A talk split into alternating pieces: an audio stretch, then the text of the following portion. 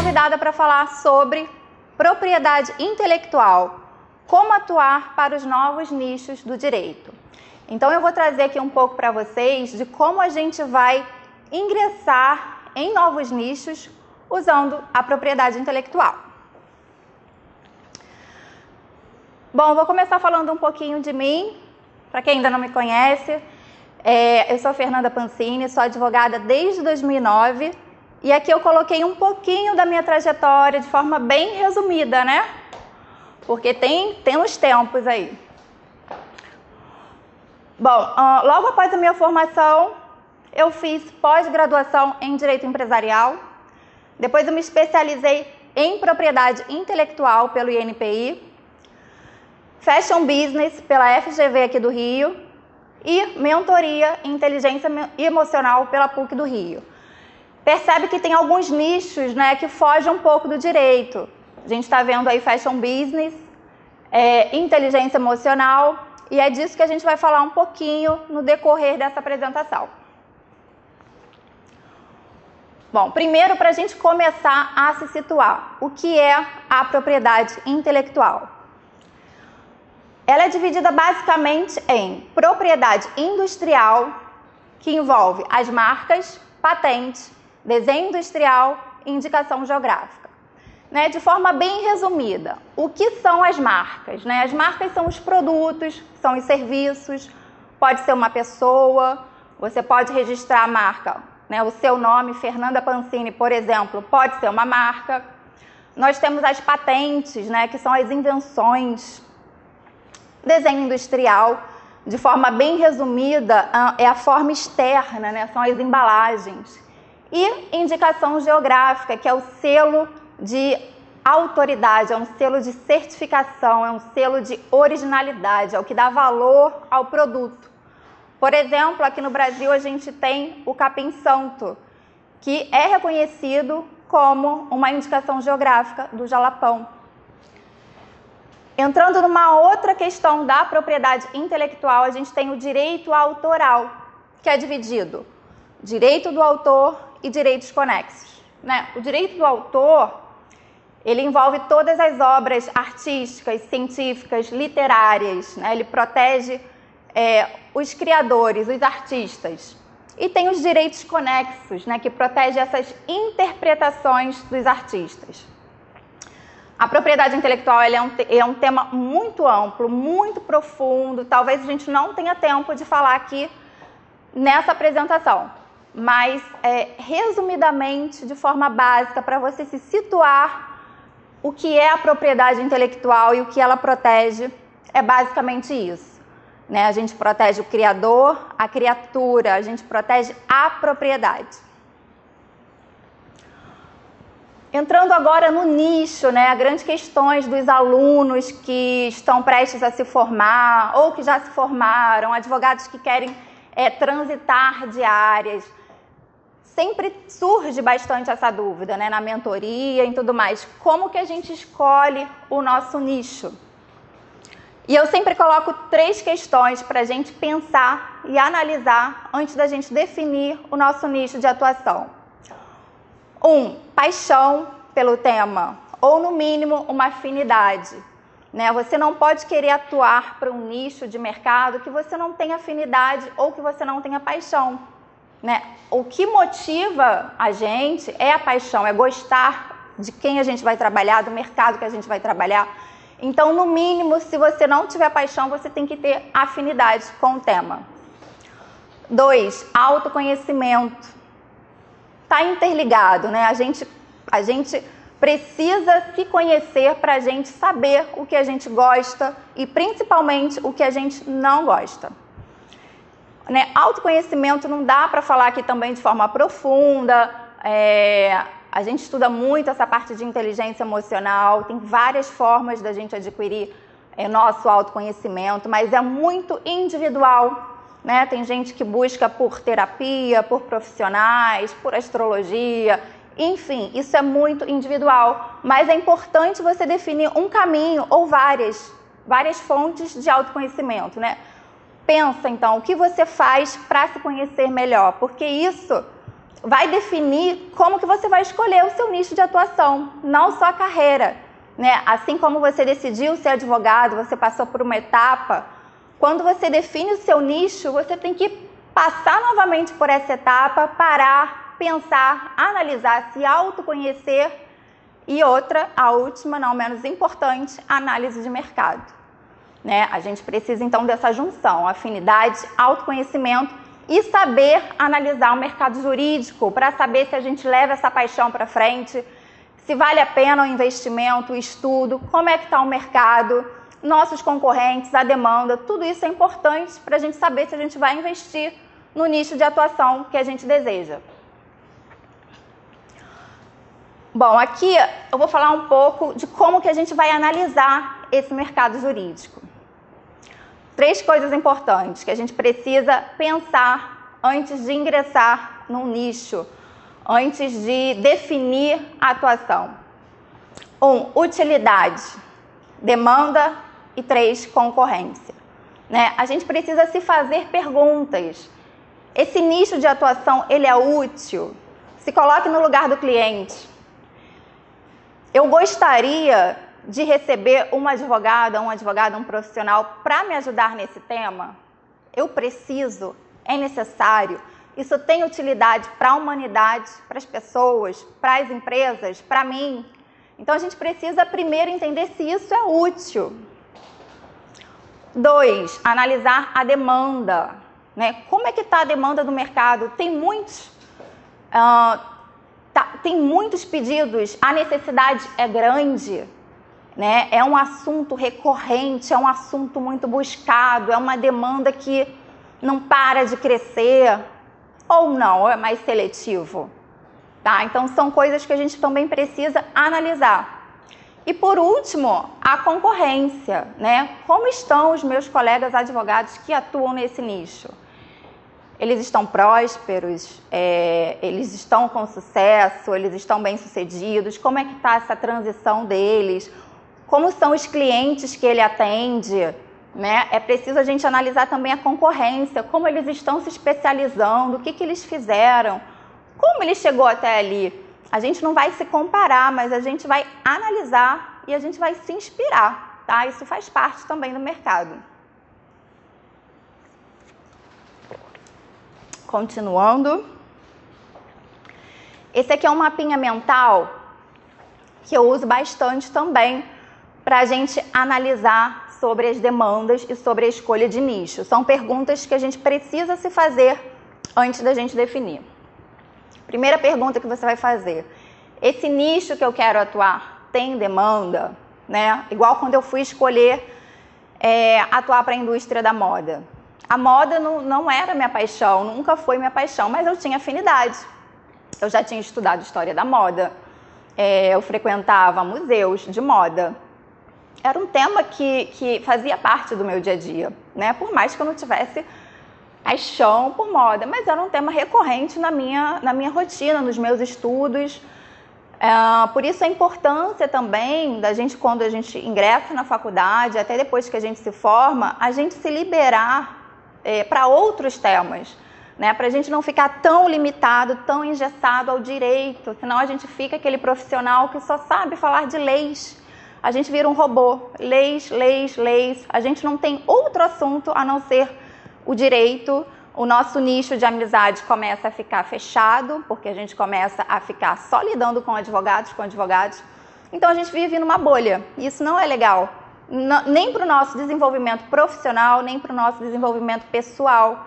Então, deixa fluir a sua essência. Se você gosta de outros temas, vai estudar. Vai frequentar outros tipos de cursos, vai fazer amizade com outras pessoas, vai frequentar outros ambientes além do, do direito e você vai perceber como que você vai evoluir como pessoa, seu ciclo de amizades e como profissional. E foi assim que eu descobri a indústria da moda, foi assim que eu descobri o fashion law e apliquei para propriedade intelectual. Foi quando eu quis fazer um curso de gestão e estratégia em negócios da moda na FGV porque eu tinha, eu estava com essa necessidade de me envolver em outros nichos além do direito. E foi ali que eu conheci todo o mercado da moda, toda a indústria, todos os profissionais de moda, desde estilista, uh, proprietários de marcas, de franquias, e aí eu percebi a necessidade jurídica que eles tinham, né? A carência jurídica, na verdade, que eles tinham. E aí eu descobri também que existe o fashion law, o direito da moda, e aí embarquei nesse novo nicho, tá? Então essa é minha trajetória. Mas a trajetória de novos nichos de cada um é muito individual, é muito diferente. Mas fica a dica, se libertem um pouco dessa bolha do direito e se permitam estudar e conhecer outros temas, tá bom? Então vamos lá. Quando você decidiu que você quer atuar para um tema, vamos supor, eu quero atuar com fashion law, com o direito da moda. Eu quero o meu nicho da indústria automobilística, eu quero o meu nicho da indústria farmacêutica. Enfim, pensem. Tem demanda? Vamos supor que tem demanda. Você vai analisar a concorrência. E a concorrência? Se é bastante, você vai ter que se capacitar. Sempre, o caminho é sempre conhecimento e capacitação. Não tem atalhos, não tem pulo do gato, não existe.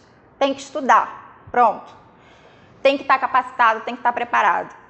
E se diferenciar, porque quanto mais concorrência você tiver, mais diferente você precisa ser, tá?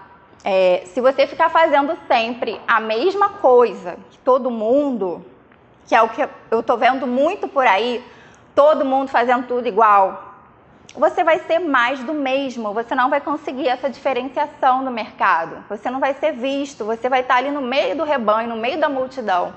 Então é importante você se diferenciar e se diferenciar muito simples. A meu ver, todos somos diferentes. Então, quando você aceita ser quem você é e não segue rótulo, é, regrinhas, tem que ser isso, tem que fazer aquilo. Você sendo você, você já vai se diferenciar, porque todos somos diferentes. Então sai também dessa bolha de ter que seguir regras, tem que se vestir assim, tem que falar assim. Não, não interessa, faz a sua essência. A sua essência é essa, faz. Não é, não faz. Tá? Porque o genuíno ele atrai muito mais. Tudo que é verdadeiro atrai. Então, se você quiser ficar se enquadrando em ambientes que não é seu, investimentos que não é sua, as coisas não vão fluir. Tem concorrência? Tem pouca concorrência, que bom, mas você vai ter que se capacitar sempre. Percebe aqui ó, que a gente nunca vai fugir da capacitação, nunca a gente vai fugir dos estudos, tá? Agora, tem demanda? Não tem demanda. Não é muito procurado, é um assunto que muita gente não conhece, é igual o direito da moda muita gente não conhece. Eu explico sempre o que é, como é, quem são os meus clientes, como eu trabalho. Não é algo que a gente fala de cara e a pessoa entende. Ah, é o direito de família. Não, não é assim. É o direito da moda, é atuar para a indústria têxtil, para a indústria da moda, para profissionais da moda. É um nicho diferenciado. Então, é, tem pouca demanda, tá? É útil? Sim, vamos supor, sim. Por exemplo, direito da moda é útil. Tanto que eu percebi essa carência nos profissionais da moda que eles não tinham assessoria, eles eram plagiados, eles eram copiados, eles iam abrir marca, eles não sabiam nem que tinham que fazer registro, totalmente desorientados. Por isso que muitas das vezes marcas começam e dá um ano e já já afunda, porque não teve uma boa gestão, não teve uma boa assessoria, tá? Então, é útil, vai se capacitar e vai mostrar essa utilidade, que é o que eu faço com o direito da moda. Eu mostro como é útil, eu mostro como eu posso ser útil para o negócio deles. Agora, tem demanda? Não tem demanda? É útil? Não, não é útil. Aí você vai ter que partir para outra. Então, são essas perguntas que você precisa fazer. Né? Às vezes você também quer atuar com nicho, você tem paixão por aquilo mas se não tiver demanda e se você não souber passar a utilidade, se de fato aquele, aquele tema não for útil, esquece, né? A gente precisa também ser sinceros. Se não tiver utilidade para a sociedade, se você não conseguir mostrar essa utilidade jurídica, esquece, não precisa partir para outra. Então, essas são, é um mapinha mental que eu até entrego na mentoria. É importante a gente sempre se fazer essas perguntas. E se especializar não é se limitar, né? Uma outra dúvida. quando a gente fala é, de nicho, de, de áreas, de atuações mais diferentes, como por exemplo a propriedade intelectual. A propriedade intelectual ela é uma matéria eletiva na maioria das faculdades. Tem muitos advogados que nunca nem abriram a lei da propriedade intelectual, não sabem do que se tratam, sabem por alto.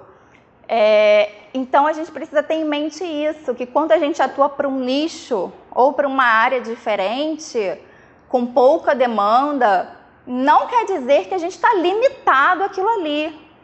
A gente vai se especializar, é um a mais. Né? Eu, por exemplo, sou advogada empresarial e acrescentei a propriedade intelectual. Não quer dizer que eu faça somente gestão de marcas, proteção de marcas, registro, patentes. Não, eu faço também, tá? As pessoas acham que, ai, especialista em propriedade intelectual, pronto, vai ficar a vida inteira fazendo aquilo. Não, você vai acrescentar na sua bagagem. É claro que você vai colocar áreas que sejam conexas, né? Propriedade intelectual, com empresarial, com direito tributário. São áreas que conversam entre si. Tá? Então também tirem esse mito de que ah, eu me especializei, eu tenho que fazer aquilo a vida toda, eu só vou fazer aquilo. Não, você pode fazer essa conexão entre as áreas e entre os nichos, que você vai ampliar o seu repertório, você vai ampliar a sua carteira de clientes. E falando, né, eu já falei um pouco, mas eu vou falar é, da importância do advogado multidisciplinar, principalmente nessa parte né, que o Congresso fala muito, é, as inovações do direito, as tecnologias. Então, por que a importância do advogado ser multidisciplinar? Né, aquele que reúne várias disciplinas além do direito. Foi exatamente o que eu expliquei.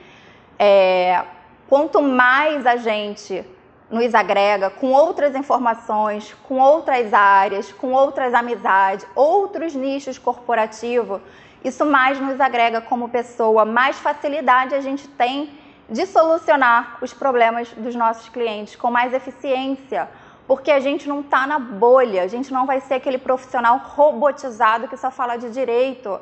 A gente vai saber conversar de outros temas, não só conversar, entender né? Entender da alma do cliente, se é um cliente que tem uma. Eh, eu já trabalhei para a indústria automobilística.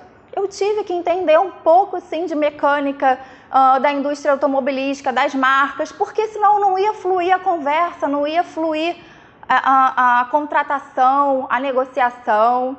Tá? Então a gente não pode estar ali engessado só nas leis. A gente precisa entender quem é o nosso cliente.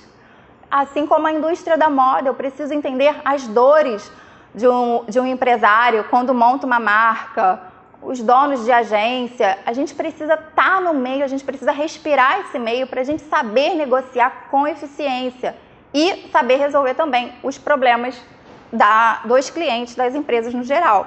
Por isso a importância de ser multidisciplinar.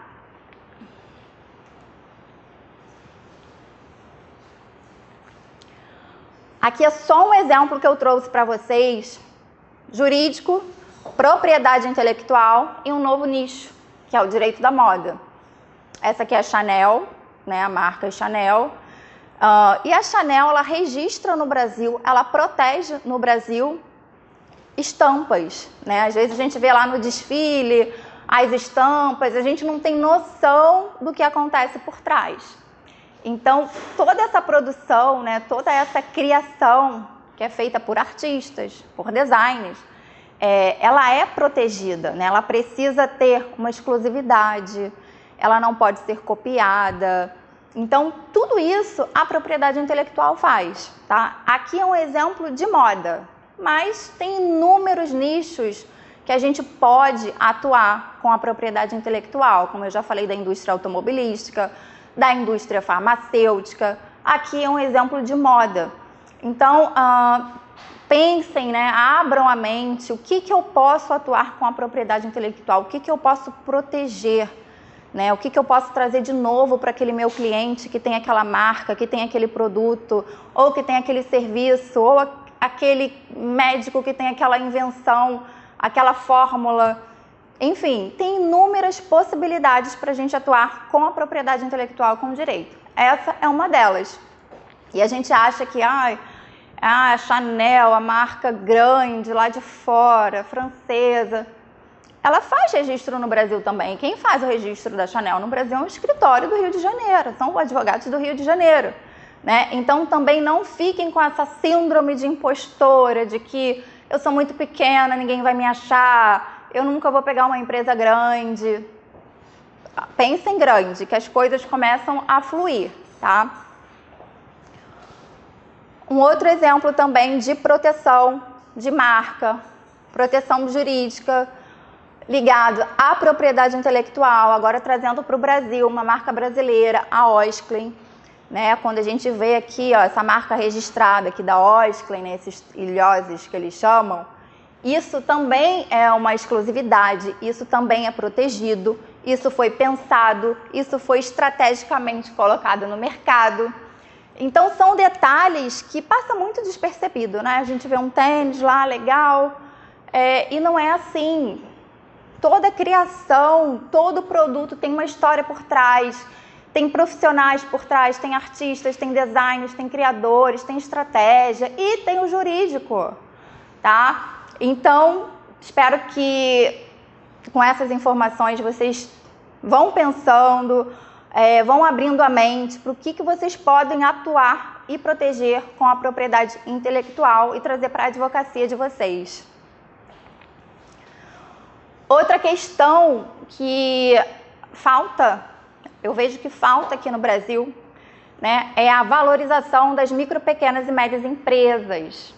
Né? Às vezes a gente não dá valor a esses pequenos empreendedores, a esses MEIs, porque a gente acha que ah, está começando, não vai me pagar. Gente, não é nada disso. Abram a mente, são pessoas trabalhadoras, empreendedoras, com sonhos, né? Quando eu falo que eu trabalho para empresas, né, as pessoas acham, ai, que frieza trabalhar para empresa. Não, porque cada empresa tem um fundador por trás, tem um sócio, tem um criador. Então a gente está tratando ali de sonhos. É, tem donos de, de proprietários de, de empresa e de marcas que deram a vida para criar aquilo ali, que é o sustento da família, que é o sustento dele, que é um sonho realizado. Então, trabalhar com empresa não é trabalhar com números, com frieza. A gente está trabalhando com os sonhos dos empresários. Isso é muito sério. Tá? E a gente precisa muito valorizar e enxergar com outros olhos, inclusive os pequenos empresários, principalmente eles. Esse aqui é um, a fonte do portal do, do empreendedor, para a gente ver como que o número de mês, né, os microempresários que tem esse sistema tributário aí mais facilitado, eles cresceram no Brasil. Inclusive, ano passado, em pleno ano de pandemia, né? O MEI, ele existe já há 11 anos. E agora que as pessoas estão valorizando, agora que as pessoas estão olhando para os MEIs com outro olhar, com um olhar de valor. Então vocês vejam que em pleno ano de pandemia, mais de, completou mais de 10 milhões de microempresários. Então, se você analisar da forma estratégica jurídica, de quantos esses empresários, esses microempreendedores, você, advogado, não poderia estar prestando um serviço para ele? Tanto da assessoria empresarial quanto da propriedade intelectual. Porque cada microempresário, ele colocou no mercado ou um produto ou um serviço. E a propriedade intelectual ela protege exatamente isso, produtos e serviços. Então, pensem, comecem a pensar, comecem a ampliar a mente de vocês para as estratégias de negócios. Olha como a oportunidade na propriedade intelectual e outros nichos, né? Porque cada microempreendedor desse é um nicho. Você pode atuar, você pode se especializar, você pode conhecer, tá? acho que eu estou acabando, mas por fim eu gostaria só de deixar claro para vocês uh, as diferenças primordiais né, das nossas habilidades. É claro que a gente tem nossas habilidades técnicas, foi a que eu falei lá no início, né? A nossa formação, a nossa graduação, os nossos cursos de extensão, né? Aqui os mestrados, os doutorados, os nossos títulos, tudo isso é muito importante. Porém, o mundo ele está mudando, as pessoas estão com outras percepções de mercado, né? As coisas estão tendo um outro valor. E hoje, para qualquer profissional, vocês podem ter certeza que as habilidades que mais contam não são os títulos, são as nossas habilidades comportamentais. A nossa proatividade, a nossa empatia com o próximo, a nossa persuasão, a nossa oratória. E tudo isso, né? Às vezes a pessoa, ah, eu não sei falar, eu não sei me expor ao público. Isso é treinável. Eu estou aqui aprendendo também, eu vou melhorar a cada dia. não sou... Todo mundo está em eterna evolução. Ah, eu não sei liderar, eu não sou criativa, eu não sei negociar, eu não sei persuadir. Todas essas habilidades, elas são treináveis, tá? É claro que a gente tem nossas habilidades naturais, né, que alguns chamam de dons, e que vai fluir aí sem treinamento. A pessoa não vai precisar fazer um esforço para falar bem em público, porque isso já está nela, a alma dela já é criativa. Porém, né, para aquelas pessoas que não têm essas habilidades natas, ou seja, que a gente não nasceu com isso, a gente pode treinar, tá bom? É, então, como a gente está falando aí de tecnologia, de evolução, eu acho importante a gente deixar isso também, né? Que eu acho isso uma grande evolução, as nossas habilidades comportamentais estarem sendo mais vistas e mais valorizadas do que as técnicas, né? Porque tem muitos alunos, advogados, que ficam fazendo cursos atrás de cursos, cursos atrás de cursos, cheios de diplomas, mas não conseguem colocar, não conseguem transmitir o que eles aprendem. Seja com o cliente, seja na prática, seja ensinando. Então eles ficam os chamados obesos mentais, eles só absorvem informação e não trabalham essas habilidades comportamentais para espalhar, né? E eu acho que o mundo dos negócios hoje ele é muito energia, ele é muito fluido. Então você precisa passar o seu conhecimento para você receber, para voltar, enfim, para circular. Então, é, gravem aqui nossas habilidades comportamentais, o quanto que elas estão sendo importantes e priorizadas com o passar dos anos. Encerro aqui com uma frase que eu gosto muito, Sabedoria é saber o que fazer, habilidade é saber como fazer e virtude é fazer. É, o recado que eu deixo para vocês é que façam, façam. Não fiquem com síndrome de que não pode, de que não é capaz. Valorizem o processo de vocês, o passo a passo de vocês. Não fiquem preocupados com o ponto final, com o ponto de chegada. A gente não sabe nem quando vai ser esse, esse fim, esse ponto de chegada. Então, valorizem a transição de vocês, o dia a dia, cada conquista, passo a passo. Bom, e é isso. Espero que vocês tenham gostado. Deixo aqui meu muito obrigada. Agradeço mais uma vez ao Verbo Jurídico, a toda a equipe. Deixo aqui o meu contato, Fê Pancini no Instagram, fashionlaw.rj que é um Instagram da Comissão de Direito da Moda, se você quiser atuar com novos nichos. E meu site, fernandapancini.com.br, tem mais informações lá. Muito obrigada por estarem aqui comigo e até a próxima.